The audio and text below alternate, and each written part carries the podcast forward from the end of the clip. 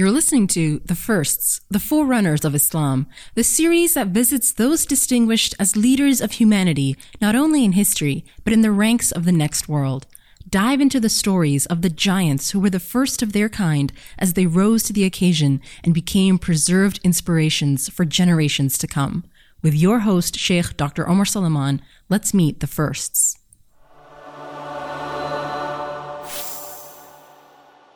أعوذ بالله السميع العليم من الشيطان الرجيم بسم الله الرحمن الرحيم الحمد لله رب العالمين ولا عدوان إلا على الظالمين ولا عاقبة للمتقين اللهم صل وسلم وبارك على عبدك ورسولك محمد صلى الله عليه وسلم وعلى آله وصحبه وسلم تسليما كثيرا So as I said last week, um, I don't think that we could cover Abu Bakr in a single class and I realized last week that it wouldn't do justice to cover him even in two.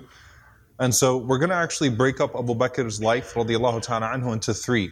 But three, again, as they, re, as they relate to this concept of the first, as they relate to this concept of al-awa'il, those that precede everyone in good.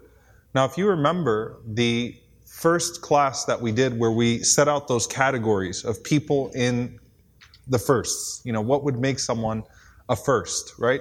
Abu Bakr marks all of those different boxes, radiallahu ta'ala anhu, right? He's the ultimate trendsetter. He's the ultimate stranger. He's the ultimate forerunner.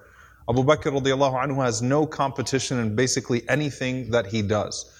and the best description of him is the description of Ali ibn Abi Talib radiallahu anhu. Ali said about Abu Bakr radiallahu anhu, كان أبا بكر سباقا لكل خير.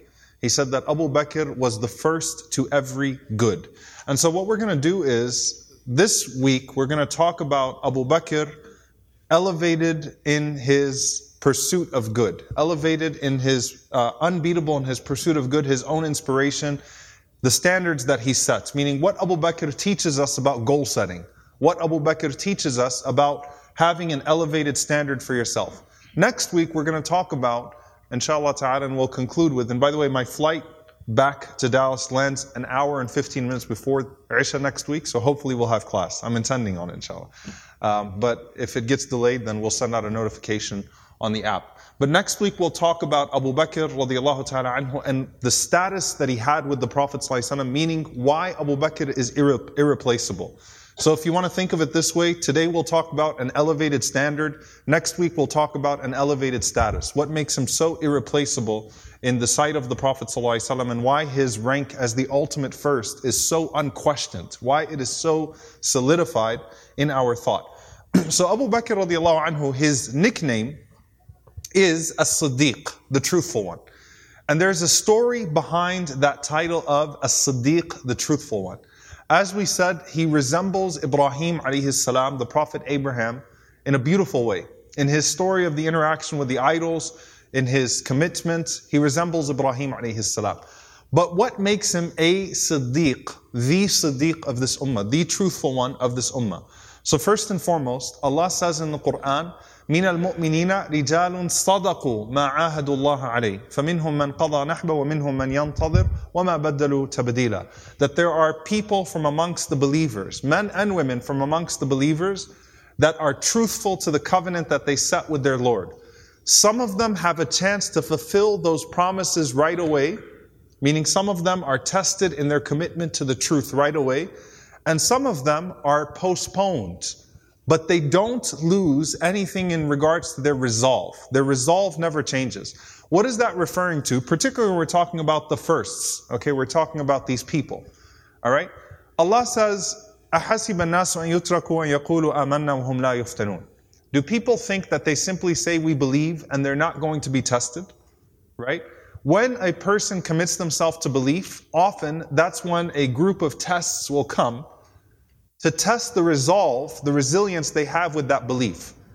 Now, some people, in a state of heightened enthusiasm in their commitment to, you know, they recognize the truth, they have a moment where they express this desire to do something with that truth. They express this desire to make sacrifices, to struggle. They make promises to Allah. So you have a heightened emotion. Think about Ramadan. Ramadan came, how many promises did you make in Ramadan? Even more than that, Hajj, which is Ramadan on steroids, right? you're, you know, in terms of the, the promises that you're likely to make to God, that I'm going to do this, I'm going to do that, I'm going to do this, and then what happens? When the enthusiasm wears off, so does that commitment. The promise is ultimately broken because the enthusiasm wore off. A Siddiq is someone who recognizes the truth, who commits themselves to the truth, and who never wanes in regards to the truth. Okay? So the three things. Number one, it, re- refers to the recognition of the truth, the ability to recognize truth. And there's a direct connection between our thought, our intellect, and the purity of our hearts. When the heart is soiled, even if you're a smart person, the ability to recognize clarity is lost as well. When the heart is pure, then your ability to recognize also becomes pure. Your intellect is pure. Your ability to grasp truth becomes pure. So, the heart and mind of Abu Bakr were completely in sync and devoted only to that truth. Okay? So, they have a recognition of the truth. That's the first one. They recognize truth. That's a Siddiq. Number two, they commit themselves to that truth. Number three, they don't wane, meaning their resolve remains in regards to that truth. Okay, so those are three qualities of the Siddiq. And there's something very interesting about this category of people. May Allah make us amongst them, those people of truth. Allahumma ameen. Because this is what I really want to focus on. What makes Abu Bakr the Siddiq? Okay, in this particular class. There's something about them that's very interesting, which is that they are a category between the prophets and the martyrs. The prophets are the highest category of people.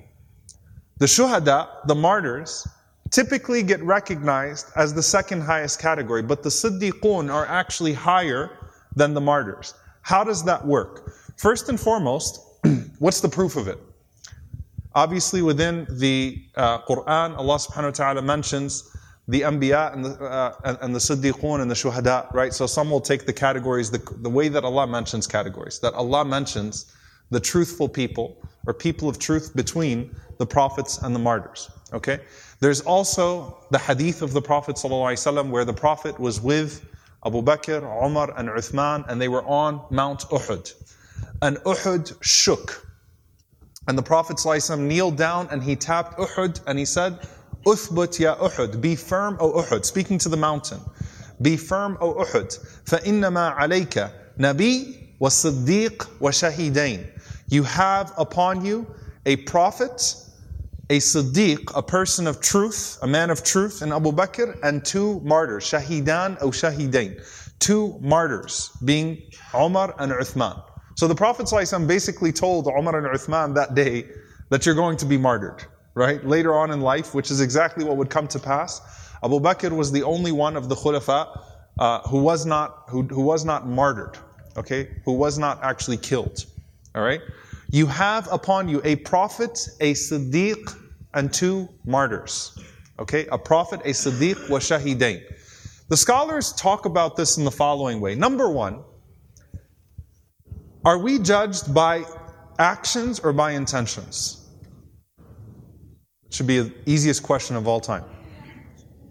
In the first hadith of Arba'in Nawawi, the first hadith of most, most collections, إِنَّمَا الْأَعْمَالُ بِالنِّيَاتِ Actions are but by intentions. You were going to answer intentions, right? Yeah. Actions are but by intentions. Okay? Intentions are what we're judged by. So the scholars say that the Siddiq already achieves the reward of the Shaheed and everything else because the Siddiq, if the situation presented itself where they would have to put their life on the line for the truth, they would not hesitate because that's already their quality. So they have Shahada encompassed in their reward, martyrdom encompassed in their reward, and all the other stuff that they do with their sidq. Okay? So what they say is that the Siddiq always, always has the intention anyway for any type of price to pay with the truth. Whereas the Shaheed, eh, you know, a, a martyr, at the very least, is Siddiq in the moment of their martyrdom. Right? They're truthful in the moment of being killed or being martyred for, some, for that truth, right? But the Siddiq has that attitude encompassing their entire life. Now, can a person be both Siddiq and Shaheed? Yes. Okay? May Allah subhanahu wa ta'ala make us amongst them those that encompass all these good qualities, right? And of course, shahada, the Prophet said a person could ask Allah for the reward of, of shahada and they could die sleeping in their bed and Allah would give it to them. So it's back to the intentions, right? So Siddiq is someone who is truthful all around everything about their lives, demonstrates a commitment to the truth. So the very first way to know a Siddiq is they're truthful in their speech. Okay? They're truthful in their speech. All right? You can't lie with your tongue and then hope to be a Siddiq. All right? They're truthful in their speech. And then after being truthful with their speech, they are truthful in their actions as well. The way that Imam al-Ghazali rahimahullah describes it, he says that the Siddiq, a sidq fil qawl, to be truthful with speech. And, and if you don't understand me when I say this, or if you need me to repeat this later on, I will, but I want to get into the lesson.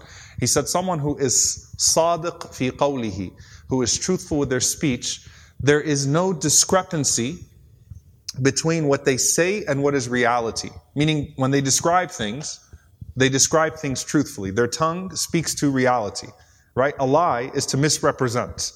Okay? So, a sidq fil qawl is when speech and reality are in sync.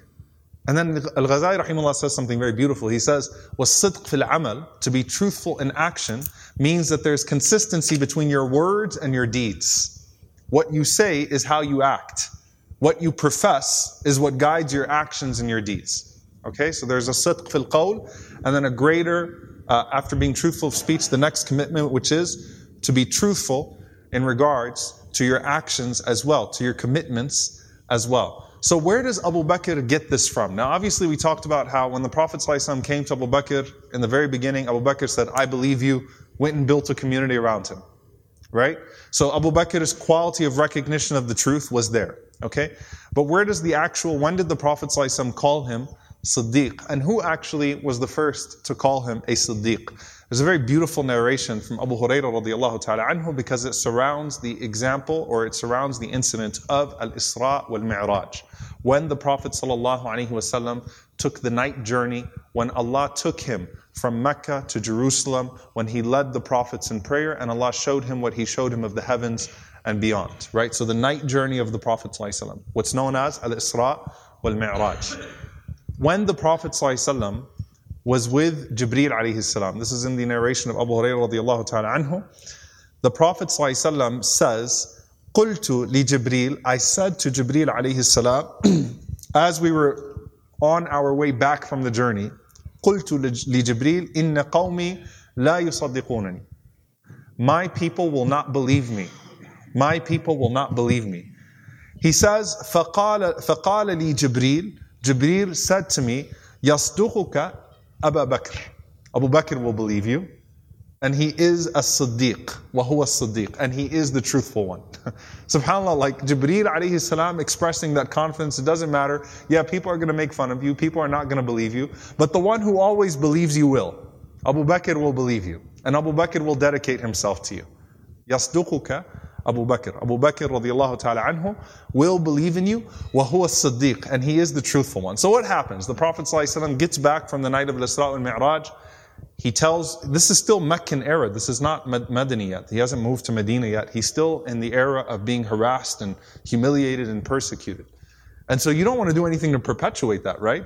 The Prophet ﷺ says to his people uh, that last night Allah took me from Mecca to Jerusalem and he showed me of the heavens what he showed me and brought me back in one night. Abu Jahl said, Wait, what? Abu Jahl said, Would you say that if I go call everybody else? Prophet ﷺ said, Yes. Abu Jahl goes and gathers all the people. He says, Come look at this fool. Listen to him. Say what you just said to me. The Prophet ﷺ repeats it they roll out in laughter. They, you know, they, they start to mock the Prophet. They point at him. They, they, they jeer at him. And they can't wait to spread the news like, we told you he was crazy. Right? So who do they go to first? Abu Bakr, because Abu Bakr is a highly intelligent man, right?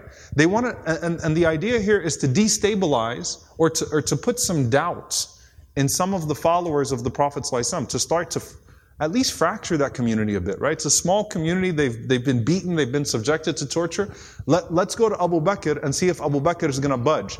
So before the Prophet ﷺ got to Abu Bakr to tell him what happened, who does Abu Bakr hear from first? He hears from these people. They go to Abu Bakr as a delegation. They say, have you heard what your companion is claiming? He said, no, what? They said he's claiming that Allah took him in one night from Mecca to Masjid al-Aqsa to Jerusalem and back. Abu Bakr radiallahu anhu said, أَوَقَالَ ذَلك? Did he say that? They said yes. Now they're thinking that the next lesson, the next thing, at least Abu Bakr will go, well, let me, let me go talk to him. Or no, he probably didn't say that. You're, you're exaggerating. You're making things up. They're thinking they're going to get some sort of reaction from Abu Bakr, especially since the first thing he said was, Oh, qala dhalik. Did he say that? Like, did he really say that? Not, are you serious? No. Did he say that? Oh, qala dhalik? قالوا نعم. They said yes. فقال إن كان قال إن كان قاله فقد صدق. If that's what he said, he's telling the truth. if that's what he said, I believe him. He's telling the truth. SubhanAllah, so he, he's so eloquent, it's just such a perfect answer because number one, you're, you're liars, I can't take you seriously. Okay? Or I can't, I can't confirm. You might be exaggerating, you might be adding something to this, you might be embellishing this or making something up. So if he did say that, as you're saying it, then he is telling the truth. A full expression of confidence in the Prophet ﷺ that he is telling the truth. And you might not be telling the truth. Which is, of course, the methodology of hadith. If he said it, it's true. okay? If he said it, um, لَإِن قَالَ ذَلِكَ فَقَدْ صَدَقَ If he said that, then he is telling the truth. And they told Abu Bakr, are you serious? Like really? You know, even this? Abu Bakr radiallahu anhu said, Listen, I believe him, fima huwa ab'adu min dhalik. I believe him with something far greater than that. I believe him when he says that he is receiving revelations from the heavens. So, what would make this so difficult for me to believe? Right? If I believe him when he says he is a prophet of Allah, then what would make this so difficult to believe? And so that's when the Prophet ﷺ uh, actually started to call him As-Siddiq, according to some of the narrations. There's the hadith in ad-Daraqutni that Abu Yahya says that I cannot tell you how many times, كم سمعت عليا يقول, how many times I heard Ali radiallahu anhu saying, وهو يقول على المنبر إن الله عز وجل سمى أبا بكر على لسان نبيه صلى الله عليه وسلم صديقا that Allah named Abu Bakr on the tongue of his prophet the truthful one that this was a name this title this quality that Allah gave to Abu Bakr was given to him divinely on the tongue of the Prophet. So if there are categories of an anbiya and a siddiqun and a shuhada, the prophets and then the truthful ones and the martyrs, Abu Bakr is the clear number one in that category. Right? He leads the pack in that category. So it's recognition of the truth. That's the first thing. And then that commitment to the truth, right? This wasn't just Abu Bakr radiallahu anhu saying, yeah, I believe him. Abu Bakr had such confidence in everything that the Prophet ﷺ said. And so there was another incident. Also, you're still in Mecca. It's not like the Prophet's powerful at this point, and the Prophet ﷺ has shown that he's going to be victorious. So there's some, you know, there's some benefit to getting in, in with him, right? For some sort of worldly promise. This is all still in Meccan time under persecution. Allah reveals Surah Rum. Okay? The chapter of Rome that غلبت الروم في أدنى الأرض وهم من بعد غلبهم سيغلبون that the Romans have been defeated in, in the lowest point on earth and after their defeat they shall now be victorious في بضع سنين Allah will make them victorious between three and nine years. Fi bid'i sinin. What was this referring to? The Romans were Christians, the Persians were Zoroastrians. The Muslims identified with the Christians, Quraysh identified with the Zoroastrians. The Persians, the Persian Empire at the time, was defeating the Roman Empire right and left. At this point, when this was revealed, it seemed like the crushing end, the crushing blow that the Persians were about to ruin or wipe out the Roman Empire once and for all, that they had no chance of ever coming back from this. And that's when Allah reveals that yes, the Romans have been defeated, but they're going to come back and win between three and nine years. This, according to some of the scholars, was an even harder claim than al-Isra al Mi'raj because they could see tangibly that the Romans were done. Why stake your entire mission on this prediction? Right? So if the Prophet ﷺ is making this all up, he's really putting the entire message at stake here by making such a prediction. And it came in response to the polytheists of Mecca saying to the Muslims that just as your brothers have been defeated by our brothers, we too will defeat you. So when this was revealed, Abu Bakr radiallahu anhu was so happy, he went to, he went to a group of the mushrikeen, he went to a group of the polytheists, and he said that don't be too happy because in just a few years, the Romans will defeat the Persians. And they said, what? And Abu Bakr anhu said, yeah, Allah revealed to the Prophet that the Romans are going to beat the Persians. Ubay ibn Khalaf says, you want to bet? Abu Bakr said, sure. Said, how much? He said, 10 camels. All right? Abu Bakr said, you've got a deal. Now, pause. Is betting halal? Betting is not halal. This is still before the prohibition of gambling. That's number one. All right, which is in Medina. Number two, is it really a gamble if it's divine revelation? No.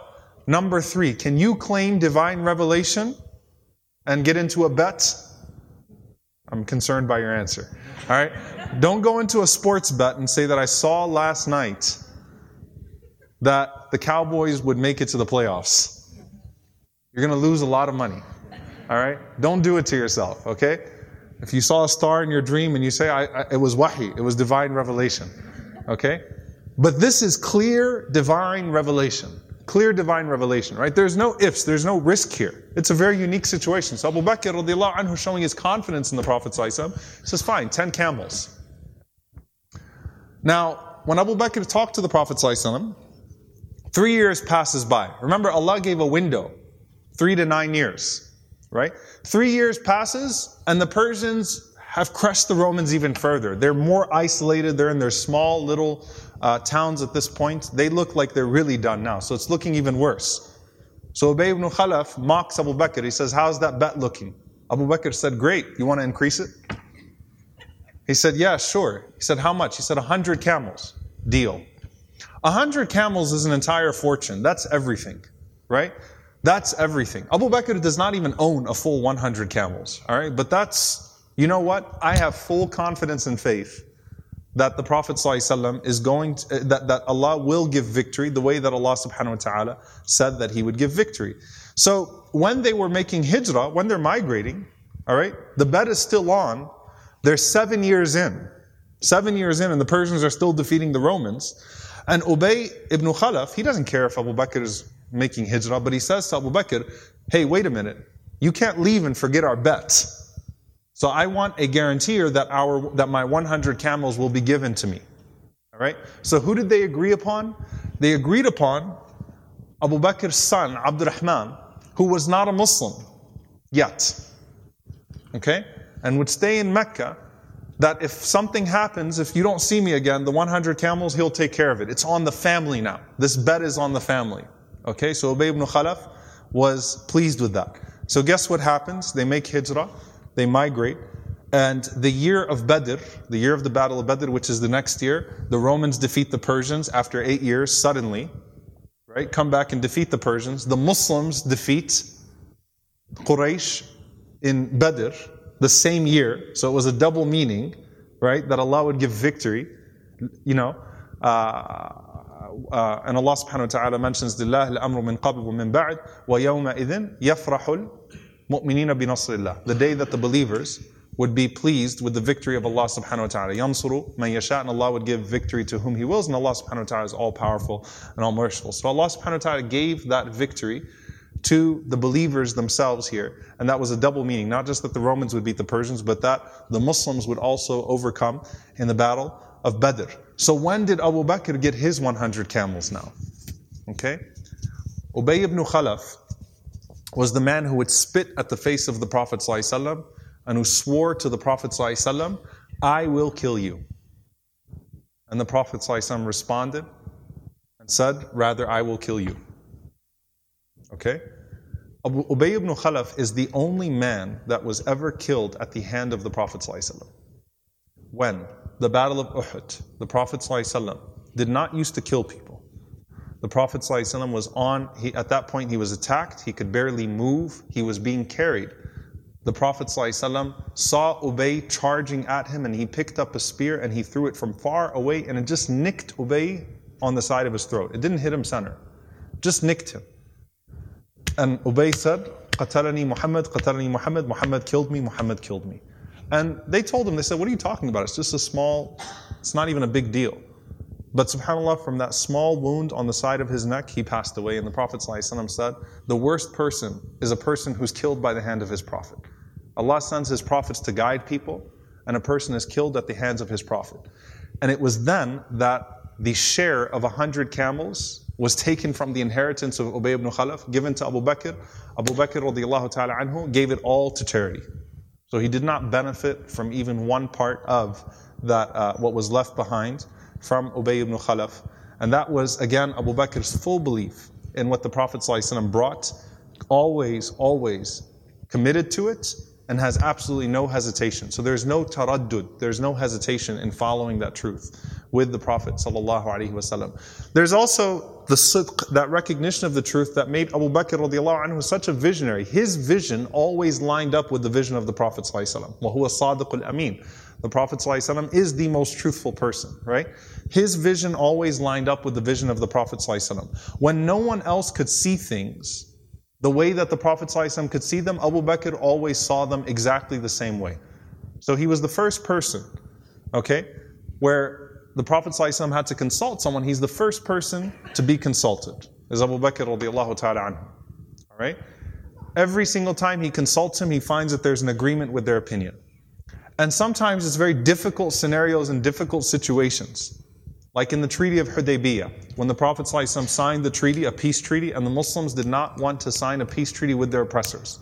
Said, We've suffered enough humiliation, enough of this. Why sign this treaty? And especially the things they weren't allowing him to write Muhammad Rasulullah, Muhammad the Messenger of Allah. There's no Bismillah ar-Rahman rahim This is, you know, this is humiliation. You can't write your terms. These terms are unfair, imbalanced against the Muslims.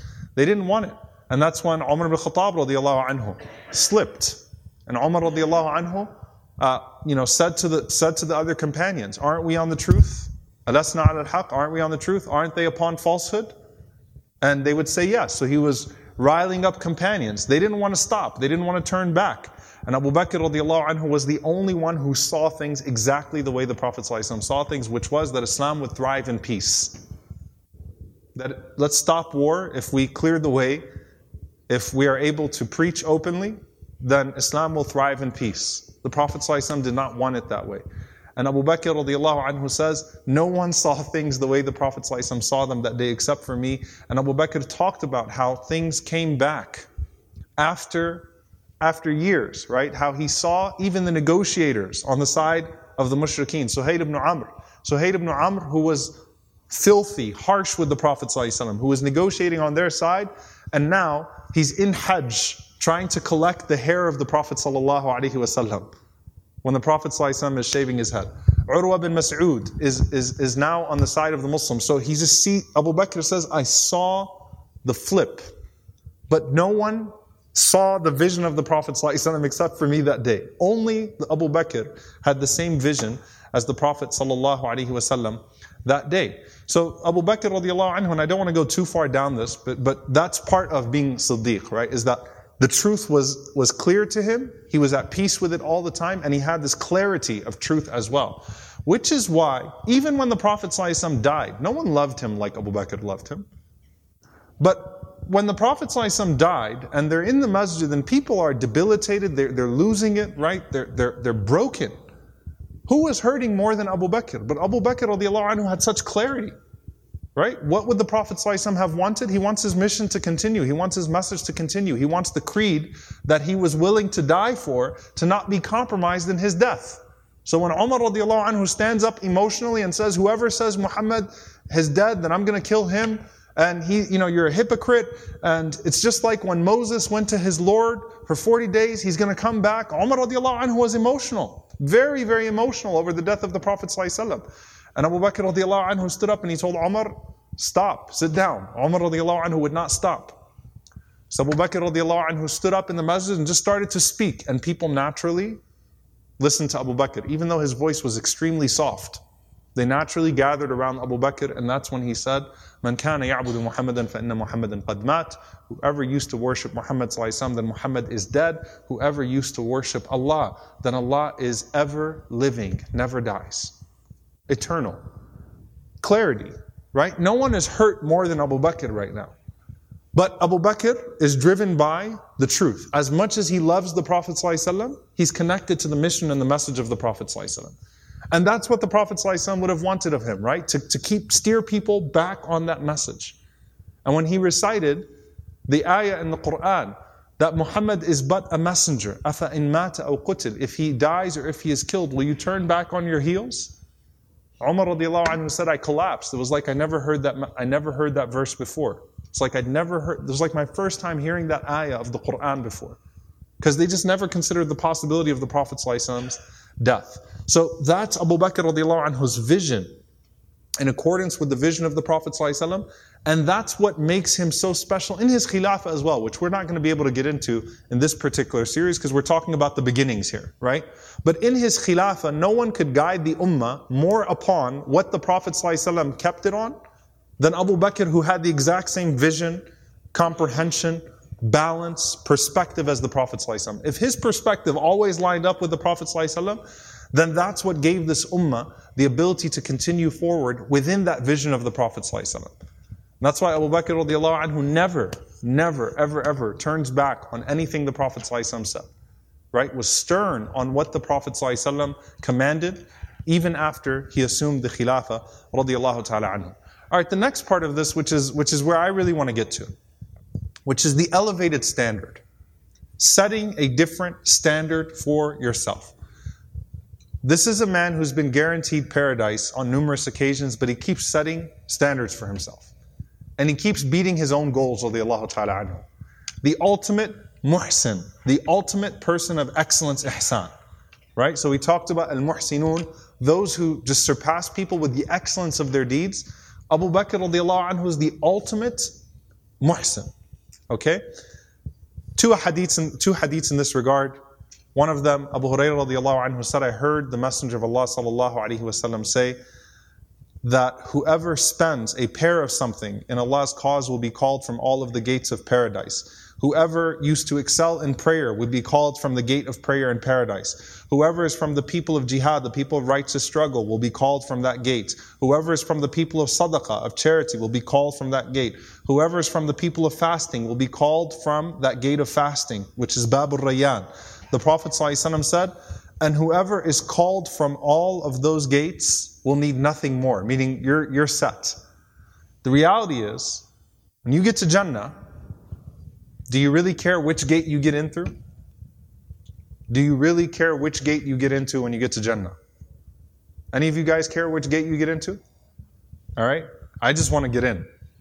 Okay? Side entrance, front entrance, if there's a back entrance, you know, whatever, just let me in, right? You get into Jannah, you get into Jannah. It's the same Jannah when you get into it, right? There are degrees, but the doorway doesn't matter, right? Which gate you get into doesn't really matter. And when you get into Jannah, do you ever leave it? Does anyone go to paradise and then you do something really, really bad in paradise and get kicked out? Do you, do you get into Jannah and say, let me go check the other gate out? No, when you're in, you're not leaving. So what happened when the Prophet ﷺ said this. Abu Bakr radiallahu ta'ala anhu, he heard that and he said, هل يدعى منها كلها أحد يا رسول الله? He says, is there any person that can possibly be called from all of the gates? Is there anyone that's going to arrive at Jannah and all the gates of paradise, the angels say, come this way, come this way, come this way, come this way?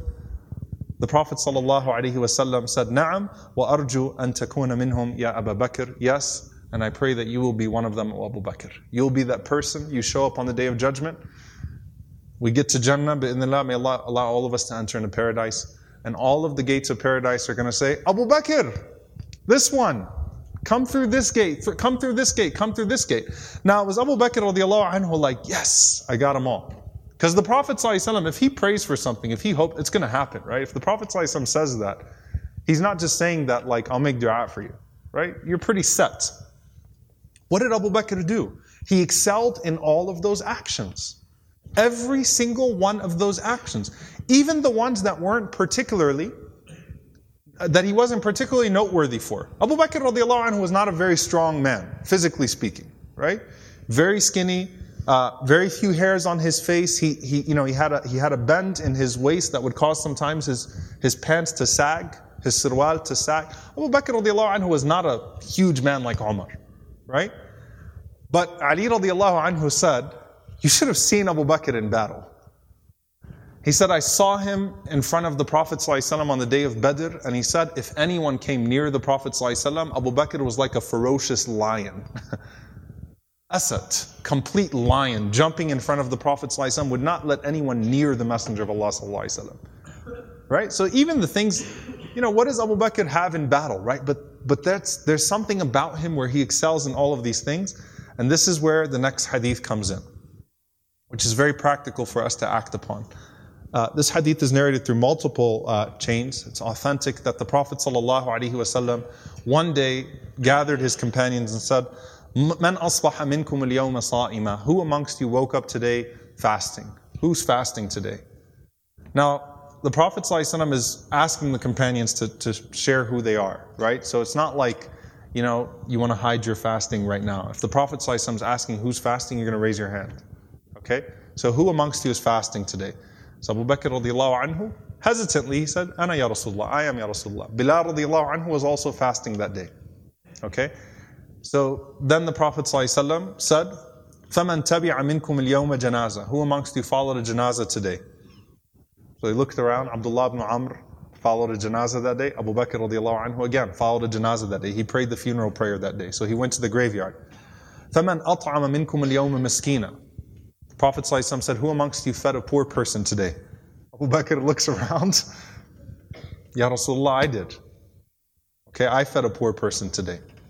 And the Prophet ﷺ said, فَمَنْ عَادَ مِنْكُمُ الْيَوْمَ مَرِيضًا Who amongst you went to visit a sick person today? Bakr looks around. Ya Rasulullah, I did. Right?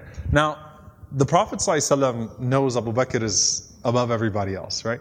This was not like, it's not like tonight there's going to be a quiz. Right? This was just his average day. That he went to a janazah, was fasting, fed a poor person, and went to visit someone who was sick, on top of being the shadow of the Prophet ﷺ, by the way, and everything else that Abu Bakr did. This, this was just who he was, right? And the Prophet ﷺ was asking him to show himself here. Not to, not to put everyone down, but just to point to something out, to point something out here. And the Prophet ﷺ said, No one combines all of these traits in one day except that they will be able to enter Jannah from any direction that they want this person, it's not like he gets called from every gate in Jannah just because. He does everything that would get him called into every gate in Jannah. He maintains a share of all of these things in his life, and he leads in every category. And so this is what's important to know about Abu Bakr radiallahu ta'ala anhu. He leads in every category that is shared with people and then he has specific virtues only for him. This is something I love that Ibn al-Jawzi rahimahullah said. Ibn al-Jawzi said the fada'il of Abu Bakr are khasas, whereas the fada'il of the rest of the Sahaba are mushtarak. What does that mean? The fada'il, the virtues of Abu Bakr are specific. They're only for him. There are things that he gets that no one else gets. He has virtues that belong only to him, exclusive. Whereas the virtues of the other companions, are shared. Other people did those things too, but they excelled in some ways. Abu Bakr radiallahu anhu just leads the pack in every single way. The Quran speaks to him and about him. About him, we mentioned Surah Al-Layl last week. We mentioned when they were in the cave together, the Prophet was in the cave uh, with him. Uh, there's another ayah in Surah Al-Ahqaf where Allah subhanahu wa ta'ala uh, mentions, um, it's either verse 15 or 16 top of the page uh, in Surah Al-Ahqaf, where Allah subhanahu wa ta'ala mentions um, the person وَوَصَّيْنَا الْإِنسَانَ بِوَالِدَيْهِ إِحْسَانًا حَمَلَتْهُ أُمُّهُ كُرْهًا وَوَضَعَتْهُ كُرْهًا وَحَمْلُهُ وَفِصَالُهُ ثَلَاثُونَ شَهْرًا And then Allah subhanahu wa ta'ala mentions after that a person who says to Allah subhanahu wa ta'ala, subhanAllah, the verse is slipping my head. The verse is slipping my mind. Uh, but this is a person who calls out to Allah subhanahu wa ta'ala وحمله وفصاله ثلاثون شهرا حتى إذا بلغ أشده وبلغ أربعين سنة قال ربي أوزعني أن أشكر نعمتك التي أنعمت علي وعلى والدي وأن أعمل صالحا ترضى وأصلح لي في ذريتي إني تبت إليك وإني من المسلمين Allah mentions this person who reaches the age of 33 and then reaches the age of 40 uh, and then this person calls out to Allah and they thank Allah for the blessing that He blessed them with and their entire family. Okay? This is the part that's revealed to Abu Bakr or about Abu Bakr. Ibn al-Jawzi rahimahullah says, Abu Bakr is the only person, the only person from the companions who every single member of his family embraced Islam and became a companion of the Prophet His entire family parents, his mother became Muslim early on, his father way later, right after the conquest of Mecca, Abu Quhafa, but eventually he became Muslim, right? Spouse, kids, everyone became Muslim. And Abu Bakr radiallahu anhu got to witness that. And that was a special gift for him, right? That every single person in his family became a Muslim in the time of the Prophet meaning they witnessed, they, they, they became Sahaba as well. All right? Except for, as we said, Abdurrahman ibn Abi Bakr, he took some time. Right? And Abdurrahman ibn Abi Bakr is the last, the last one from the kids of Abu Bakr anhu to become Muslim. Abdurrahman ibn Abi Bakr, he, he wasn't hostile to Islam, but he was he, he, he just wasn't pulled the way that Abu Bakr anhu and the others were. So he actually, in the Battle of Badr, he was on the other side. He was on the other side. Abdurrahman became Muslim after the Battle of Badr. All right? And he comes to his father to tell his father, he says, You know, on the day of Badr, I was trying to make sure that you and I don't come face to face. It's a good father son moment, right? Like, Dad, you know how much I love you. The Battle of Badr, I was hiding. I saw you. I'd go the other direction. I tried to make sure I didn't come face to face. Abu Bakr anhu says, That's interesting because I was looking for you. I was looking for you. Because you're fighting the Prophet you're fighting against the Muslims, right? So it's like, you know, are, am I supposed to be happy about this, right? Alhamdulillah, he became Muslim, he became a companion, but that's just that moment, right? That Abdurrahman was the last holdout and he became Muslim as well. So that was a gift to Abu Bakr that he got to see his parents, he got to see his kids, all of them you know, the generation before him, the generation after him within his family accept Islam, embrace it in the presence of the Prophet sallallahu alaihi wasallam. And there is one more ayah about him, which is very profound because it's an ayah to him, which is the verse about uh, about the slander of his daughter Aisha radiallahu anha. Aisha was slandered. Allah revealed the verses proclaiming her innocence. One of the people that slandered Aisha was Mistah. Mistah was the cousin of Abu Bakr. He was broke, he had no money, he was in poverty. And Abu Bakr used to give him charity every day. You imagine Abu Bakr anhu would give him charity, and while he's giving him charity, he goes and slanders his daughter. Gives a nightmare to the, the Prophet, gives a nightmare to I mean, this really embroiled, hurt the Prophet ﷺ, hurt the family of the Prophet ﷺ, hurt the community. Imagine how hurt Abu Bakr was when he realized that the person who, or one of the people who propagated that slander of his own daughter and the wife of the Prophet ﷺ was his cousin who he was giving charity to, who was unable to take care of himself otherwise. So when Abu Bakr heard that Mistah was one of them, Abu Bakr said, Wallahi, I'll never give him charity again. That's it. He didn't say, I'm going to go shake him up and say, Give me back all that money over these years. I'm going to punish him. I'm going to go give him a piece of my mind. He just said, Well, that's it for him. Why would I give charity to this man? Right? That was slandering my daughter. And Allah revealed, knowing the standard of Abu Bakr, not commanding him, but وَلْيَعْفُوا وَلْيَصْفَحُوا Why not forgive and pardon? أَلَا تُحِبُّونَ يَغْفِرَ اللَّهُ لَكُمْ Wouldn't you love that Allah forgives and pardons you? Why don't you forgive and pardon? Don't you want Allah to forgive and pardon you? Now, by the way, side note, if the Prophet ﷺ was fabric- fabricating the Quran, do you really think that that would have been slipped in there? right? Like, this is a man who slandered his wife and just put him through a lot of pain too, the Prophet ﷺ. And an ayah comes down directed to Abu Bakr, forgive him, pardon him, don't hold it. Why? Not because you have to, Not because you're, you're going to be punished if you don't. أَلَا تُحِبُّونَ أَن يَغْفِرَ اللَّهُ لَكُمْ Don't you want Allah to forgive you? Don't you want Allah to pardon you? Abu Bakr heard that from the Prophet ﷺ. His answer is beautiful. He didn't hesitate. He said, Bala uhib, bala uhib, bala uhib. Yes, I, would love that. I'd love that. I'd love that. Yes, I'd love to be forgiven. The same day that Mistah was to be lashed for slandering Aisha, he had his sadaqah from Abu Bakr, and Abu Bakr increased it. SubhanAllah. Like he went back to giving him every single day his charity. So even Allah holds him to a different standard. And this was something that Abu Bakr radiallahu anhu excels in. This is the Siddiq here, the commitment to the truth and the commitment to, to, to good. After becoming the Khalifa of the Prophet Abu Bakr radiallahu ta'ala anhu, who was known to milk the goats of the widows and the orphans. Abu Bakr radiallahu anhu used to take care of al-armala wal-miskin, wal-yatim. He used to go milk the goats of the widows and the orphans. And when he became Khalifa, some of those elderly women, they, they worried that Abu Bakr radiallahu anhu would no longer milk their goats. And Abu Bakr radiallahu anhu from, never stopped. He didn't even take a day off from going, even after becoming Khalifa, and he would go out there and he would milk their goats and he'd do these simple things. And some people told Abu Bakr, Ya Amir al-Mu'mineen, or Ya Abu Bakr, you don't have to do this anymore. It's okay. Like this is beneath you now. You've got bigger things to worry about than milking these goats. And Abu Bakr radiallahu anhu said, I would hate that the title Khalifa would change a good characteristic from me, such that it would be said that he used to do something good until he became the Khalifa and he neglected that good. That doesn't make sense to me. If the Prophet ﷺ said the leader of a people is their servant, it doesn't make sense to me that when the title of Khalifa is bestowed upon me, I stop doing this simple thing. And this is where I want us to, inshallah ta'ala, segue because it's, it's really beautiful. Now I'm going to start off with a hadith you've heard a million times if you've attended a fundraiser. All right? Which is Umar ibn Khattab radiallahu anhu. Umar saying, I want to compete with Abu Bakr. All right? But I'm going to, I'm going to segue into that attitude for, for a moment, inshallah. Umar ibn Khattab radiallahu anhu, he said that I woke up one day and I said, I swear by Allah, today I'm going to outdo Abu Bakr in good. Like this is what was keeping him up at night. Like he always beats me. Anything I do, Abu Bakr does it better. Right?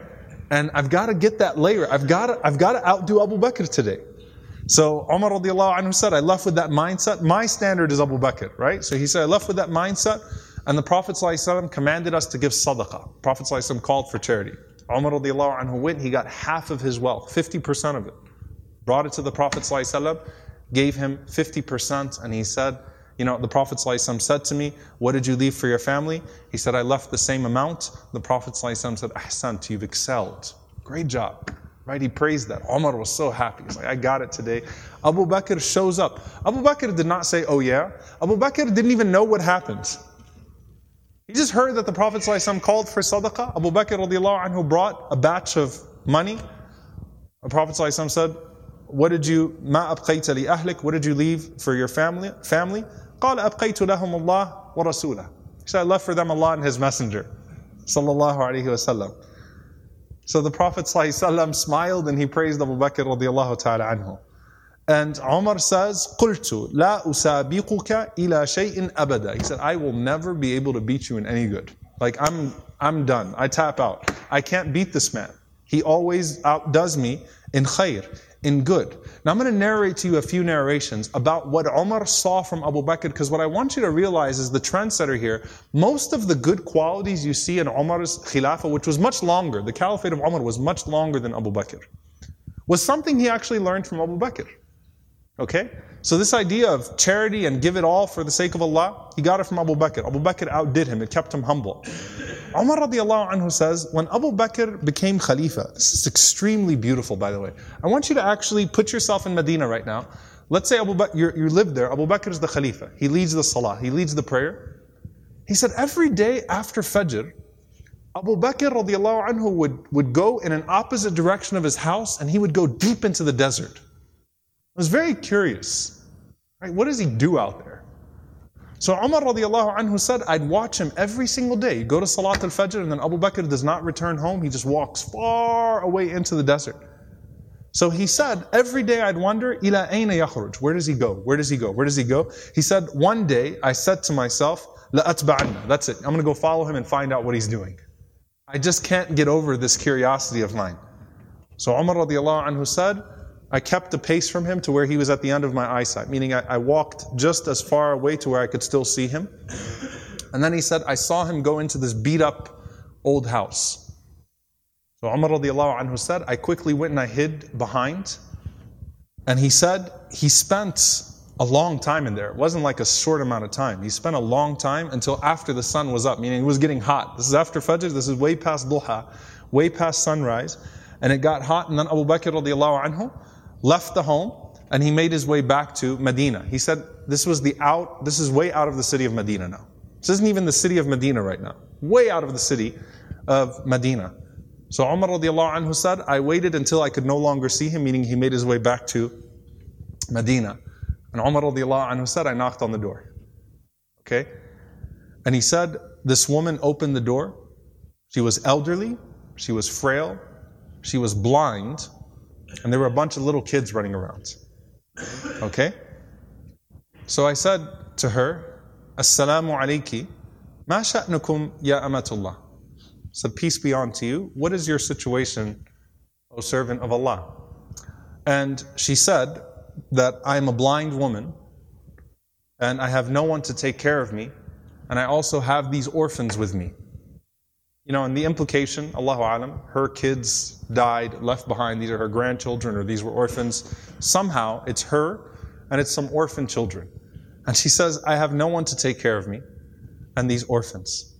Umar radiallahu anhu said, Who is that visitor that comes to you every single day? The answer, she says, I don't know who he is. La yuthkar li ismuhu abada. He never once shared his name with me. he never bothered to tell me his name. Umar radiallahu anhu said, Well, what does he do? قالت جزاه الله خير. She said, May Allah reward him. Every morning he comes. Listen, by the way, she details it. She says, He cleans my home, He washes our clothes, He grinds our wheat, He bakes our bread, He cooks our breakfast, and then He leaves.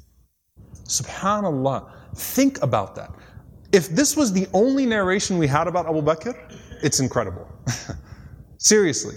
The leader, the head of the ummah, the khalifa, the most important man in the ummah right now, with his station, with his status, and he goes out every morning to this house, and he doesn't even tell the woman what his name is. He's just, just consider me a secret fa'il khair, right? Just some good doer.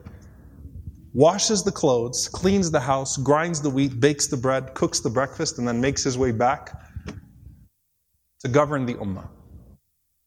That is absolutely incredible. Umar radiallahu ta'ala anhu says, every single day, Like, is this really what he does every single day? She said, Every day, may Allah bless him.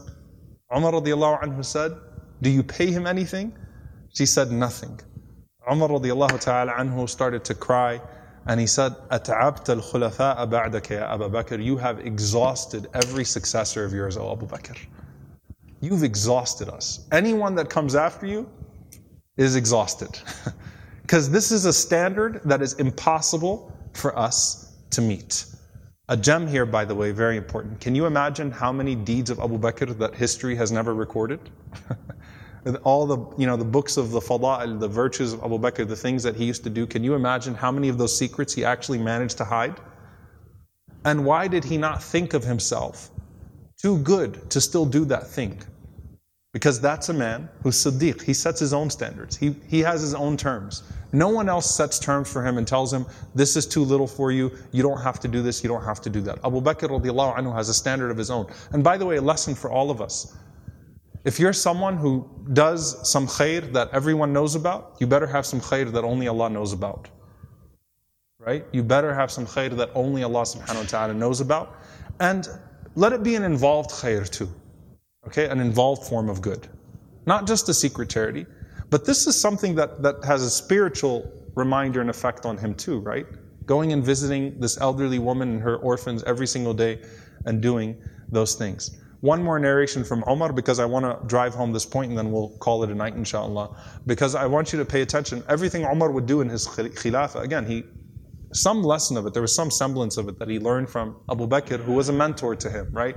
The standard after the Prophet. Abu Bakr and Omar uh, were once uh, passing out charity. They received, Abu Bakr anhu had received some form of ata, which means that some form of charity came to the ummah, was donated, and Abu Bakr anhu was distributing, and Umar was helping him distribute. So there was a Bedouin man that heard uh, the news. And so you can imagine that people would rush the masjid, right? And they'd rush particularly to try to get, get a hold of it, make sure that they didn't lose out. So when they heard that Abu Bakr anhu had something and he was going to distribute it, they charged, and Abu Bakr anhu shoved the man when he was coming to, to, to pounce on it, basically, he shoved the man just out of instinct. And Abu Bakr said, Line up, line up, line up, everyone one by one, right? He tried to get the line straight. And while they were distributing, Umar radiallahu anhu just noticed Abu Bakr was so bothered, so disturbed, until the man came forward and Abu Bakr ta'ala anhu told him, Idribni, hit me the way that I hit you. He could not digest that he pushed the man. And he said, I want you to hit me the way that I pushed you. And Umar radiallahu anhu was watching this. And the man is shocked. He's like, Iqtad minni, go ahead, take your payback, take your revenge. Umar radiallahu anhu tries, tries to stop the situation. And listen to what he says to Abu Bakr. He says, Ya Abu Bakr, Wallahi sataj'alaha sunnah. He said, if you do this now, this is going to become the way forward. This is the sunnah. This is going to be the new standard for everybody else, right?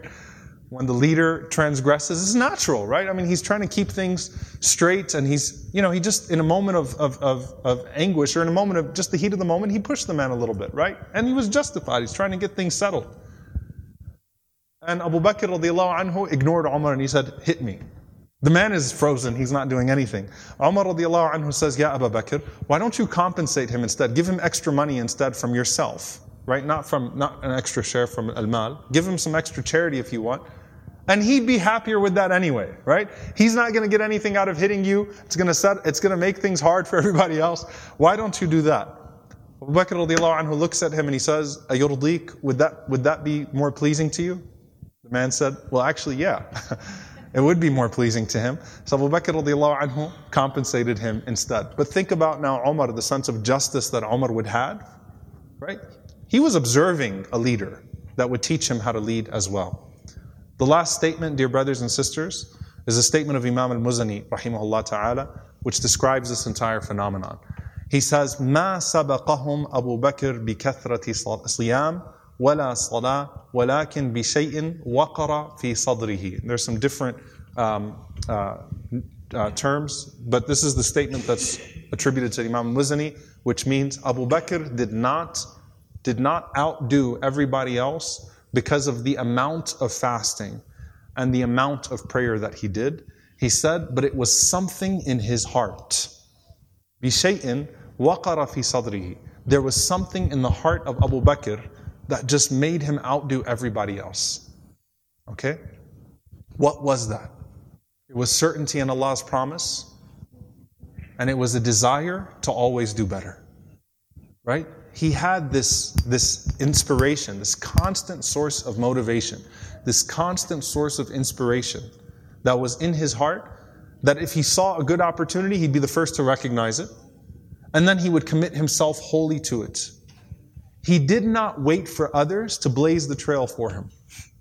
He was always the one doing it. Right? And that's the greatest lesson you take from Abu Bakr radiallahu ta'ala right, is that set your own standards. Don't let anybody else set your standards for you. You set your standards, and you be the one to set standards for everybody else too. The excellence of Abu Bakr radiallahu anhu did not just inspire him, it inspired everyone around him. Right? Including us to this day where we can look at that example and we can say, sometimes that's what it is. Sometimes it's not about how many rak'ahs of taraweeh you prayed. Sometimes it's not about how much money you're able to put up in that fundraiser. Sometimes it's about that moment of sidq with Allah, that moment of truthfulness with God, where you have a moment where you see a good and you do it. You don't wait for anybody else to claim that reward. You see something good and you rush to it, and you rush to it only seeking Allah's pleasure, not seeking anybody else's validation or approval. We ask Allah to be pleased with Him and to join us with Him and to grant us that same capacity, that same desire, that same longing for good in our lives. Allahumma ameen. This podcast was brought to you by Yaqeen Institute for Islamic Research, dismantling doubts and nurturing conviction, one truth at a time. Tune in every week to catch up on the first 11 episodes in this series and subscribe to this channel. If you like this episode, you'll love our other content. Visit yaqeeninstitute.org or download our app from the App Store. Until next time, this has been The Firsts, the Forerunners of Islam.